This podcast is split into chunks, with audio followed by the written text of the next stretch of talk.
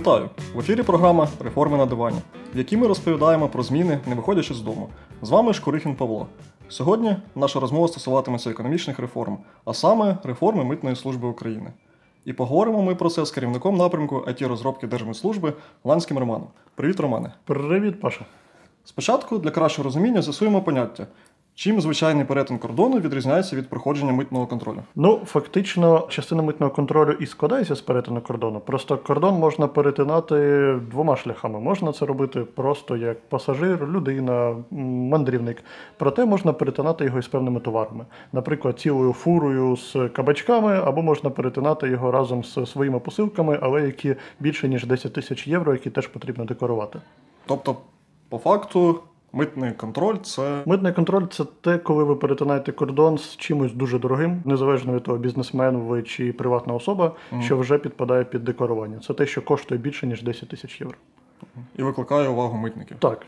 І, в принципі, все, що викликає увагу митників, підпаде під митний контроль. Незважаючи на закриття кордону, робота митниці ні на секунду не зупиняється. В якому стані знаходиться Держмитслужба і чому її потрібно реформувати? Дивись, це достатньо комплексне питання з категорії, як перехід питання, чому митниця не закрита, до того, чому її треба реформувати. Митниця станом на зараз працює, оскільки, в принципі, повністю закрити кордон для бізнесу, це значить повноцінна зупинка економіки, бо якщо ми призупинили, у нас карантин, певні проблеми, ми і так маємо високі виклики до економіки, а якщо ми зовсім закриємо кордони для руху будь-яких товарів, то, боюсь, вона зовсім зупиниться. Тому стосовно карантину це інша історія, а чому її треба реформувати? Я навіть не знаю, яка категорія людей в країні асоціюється з корупцією більше, ніж митниця. Я думаю, тут є два величезних титани – це податківці і митники. Тому питання, напевно, риторичне. Отже, ми розуміємо, що реформа – це в першу чергу люди. Хто з державного апарату займався митницею досі і хто взявся реформувати її зараз? Фактично, митниця як ціла екосистема функціонує вже приблизно 20 років плюс-мінус в тому ж складі, починаючи від рядових митників, закінчуючи високопосадовцями. Звісно, як і в будь-яких структурах, там люди оновлюються, проте ті люди, які ще стояли на початку створення митниці в незалежній Україні, її перебудови, фактично велика частина з тих людей досі продовжує працювати над митницею або в Міністерстві фінансів, або в центральному апараті, іноді на місцях. Фактично, митниця – це фіскальний орган, який перебуває під керівництвом Міністерства фінансів. І залежно від того, яка була влада в країні, хто був в уряді, її періодично відносили від одного відомства до іншого, фактично залишаючи ту саму функцію, проте змінюючи політичний контроль над нею. Це була так само, як і зараз, повністю окрема служба, а була в складі інших служб. А потім у 19-му році з нею стався Нефьодов. Фактично так. Коли з нею стався Нефьодов, це був той крок, коли митницю знову від'єднали в окрему структуру. Проте, як окремо, вона на той момент і поки що ще досі має регіональну структуру. І, наприклад, Житомирська митниця – це окрема юрособа, тобто вона контролюється своїм керівником, і центральна митниця здійснює, звісно, свій контроль, проте він не повністю прямий. І митниці достатньо незалежні в регіонах. Коли трапився Нефьодов, одна з його ключових речей – це було об'єднання митницю в єдину юрособу, що керівництво митниці з центру могло досить ефективно і прямо керувати митницями в регіонах. Тому що в регіонах, як дуже часто буває такий собі неофеодалізм, що головний прокурор, головний податківець, головний митник і ще хтось – це дуже важливі регіональні посади. І фактично контролювати з центру, а щоб впровадити будь-яку ефективну реформу і достатньо швидко, в розрізі 1-2 років, треба прямі важелі впливу. Тому один з ключових аспектів – це було об'єднання в єдину юрособу. Але, наскільки ми знаємо, Нефьодов зараз уже не займає посаду, що означає звільнення Нефьодова зупинку реформи. Дивлячись, в якому аспекті. Фактично, реформа відбувалась в 3 найбільших, найключовіших розрізах, хоча, звісно, цих напрямків більше, особливо, якщо їх декомпозувати. Перше, яке мені найближче, я думаю, ми про нього поговоримо пізніше, це, власне, IT, тому що бізнес-процеси митниці, вони достатньо систематизовані і їх досить легко автоматизувати або включити в IT-системи. Друга складова – це люди, тому що, знову ж таки, що б ми не хотіли робити, навіть там найкрутіші IT-системи, люди будуть працювати в рамках системи. Митниця, як і вже казав, досить сильно асоціюється з корупцією напряму, в тому числі це один з аспектів, це ці ж люди. Тому планувались переатестації, навчання, паралельно підвищення зарплат ті, хто проходить ці переатестації і так далі. І третій аспект був це якраз організаційний, перетворення в єдину юрособу і ще ряд речей. Звісно, є величезна кількість інших процесів, пов'язаних з зміною самих процесів митниці, наприклад, впровадження пост-аудиту. Це коли товар впустили і вже розбираються після того, як він ввійшов в обіг, звіряють з податковою там звітністю і так далі, чи щось не було. Це впровадження нових там інших крутих штук з точки зору митниці. Не буду вдаватись їх подробиці, бо це більш профільні речі, але це ті, які або прискорюють проходження митного контролю, або спрощують його, або вводять якісь повністю нові інструменти контролю, які зарекомендували себе класно в Європі і інших країнах, а у нас до сих пір не були впроваджені. Щодо зупинки реформ, якщо проговорити в кількох аспектах, наприклад, організаційний зупинити, майже неможливо. В тому плані, що багато цих речей вписано в міжнародні угоди, угоди з МВФ, асоціацію і так далі. Тому їх розвернути, я не знаю, що має трапитись в країні, щоб це відбулося.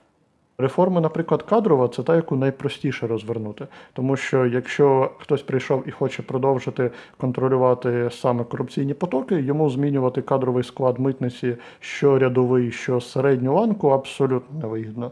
Якщо ж ми говоримо про IT Держмитслужби, то тут теж достатньо просто це все зупинити, тому що це напряму залежить від керівництва Міністерства фінансів і митниці. Вони можуть сказати, що ні, не на часі. Таким чином, виходить, ти підпорядковуєшся рішенню керівництва Міністерства фінансів. Я так розумію, ти теж працівник Держмитслужби? Ні, я не працівник Держмитслужби. При Максі Нефьодові я був його радником, досить ймовірно продовжу бути радником при новому голові, проте я не є штатним співробітником. Я працюю в рамках міжнародних проєктів, які залучені відповідно до угод Міністерства фінансів з європейською делегацією. Фактично, підпорядкування Міністерства фінансів є у самої митниці. Це як районна лікарня підпорядковується Департаменту охорони здоров'я району. Проте, звісно, це керівництво більше в плані make policy і ключових кадрових рішень, проте воно не є операційним. Операційно, звісно, ми підпорядковуємося фактичному керівництву митниці. В якому стані знаходиться IT-митниці? Що взагалі відбувається в цьому напрямі? Адже з постів в соцмережах складається враження, що між старою і новою командою йде ціла війна. Якщо говорити про IT існуюче в митниці, то мої епітети можуть бути дещо яскравими, тому я спробую максимально стримано. В принципі, IT Держмитслужби складається з двох ключових частин. Перше – це так називаємо система ЄАІС, єдина автоматизована інформаційна система, створена в кінці 90-х років. Це такий собі блекбокс, про деталі роботи якого до кінця не знають навіть поточні працівники IT-департаменту Держмитслужби. Вони колись отримали цю історію для себе в закриту, без документації, частково в ній розібрались і якось її підтримують.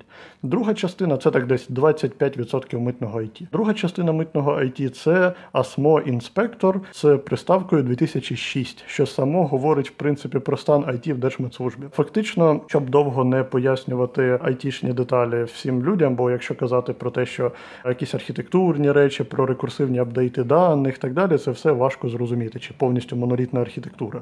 Я думаю, крім вузьконаправлених спеціалістів, це мало що кажуть. Проте, якщо віднести до якихось більш притомних речей, то IT Держмитслужби – це приблизно як старі «Жигулі». Воно якось їде, но погано. В принципі, за картошкою на базар можна заїхати. Скільки людей старого складу займалося IT-системою, а скільки займається зараз? Зі старого складу кого саме? А саме держмитслужбовців. Я не знаю точну кількість, тому що IT Держмитслужби має специфічну структуру. Ця програма основна ASMO Inspector 2006. Зараз вона, правда, в нормативці без приставки 2006, проте для акцентування уваги на стані IT я буду додавати цю цифру. Фактично, це розробка, яка почалась на Закарпатській митниці в, власне, 2006-2005 роках, і потім була перенесена в центр як єдиний централізований софт, який використовується в всіх митницях. Тому її розробка частково відбувається в центрі, частково відбувається на Закарпатті. І сумарно над нею залучено, мені важко сказати, скільки точно, в околі на підтримку і на розробку в околі 10-20 осіб, плюс-мінус. Звісно, хтось повноцінно нею займається, розробляє, хтось іноді займається там серверними питаннями і так далі. Но сумарна кількість залучених людей десь в цьому діапазоні. Фактично, якщо ми говоримо в контексті IT, стара команда митниці, про структуру, яку я розповідав, повністю і максимально, наскільки може, саботує процес реформи. З одного боку, я розумію, чому, тому що є Є, звісно, певні аспекти більш особистісні, в тому плані, що прийшла нова команда, яка щось розвиває і яка фактично нівелює професійність старої команди, кажучи, що все треба переписати. З іншого боку, ми під час того, як ми заходили, розбиралися зі старими системами, проводили внутрішній аудит для розуміння ситуації. Ми знаходили так само і ряд маніпулятивних речей, які відбуваються в системі, в тому числі і пов'язані напряму з розмитненням, пов'язані з тим, як працюють ризики і так далі. Тому, звісно, досить імовірно, що люди можуть мати якийсь не тільки нематеріальний інтерес, а й цілком меркантильний. Тому фактично йде повноцінний опір і максимально зривають нашу роботу в усіх аспектах, від того, що вимикають працюючі вже сервіси, які ми створюємо, закінчуючи тим, що просто намагаються не допустити нас до роботи. Ну, а для нової команди? Станом на зараз в новій команді, які розробляють повністю нову з нуля IT-систему, власне, щоб замінити існуючу, щоб легше автоматизовувати процеси, щоб вона була захищена, бо, наприклад, дані митниці продаються вже більше 10 років майже в вільному доступі, $100 відносно вільний доступ, на багатьох сайтах в інтернеті. Власне кажучи, щоб цей софт був захищеним, легким до автоматизації і так далі. Ми повністю перероблюємо всю стару систему і розробляємо ряд нових, які зараз автоматизовують повністю паперові процеси або впроваджують нові, як теж пост-аудит. І сумарно у нас залучено приблизно 20 людей в саму команду реформ IT. Це бізнес-аналітики, які аналізують процеси, пропонують автоматизацію і так далі. Продукт-оунери, які керують саме якимись напрямками роботи, наприклад, ризиками всіми, які існують в митниці. Таких людей у нас сумарно 20 в нашій, так би мовити, управлінській команді.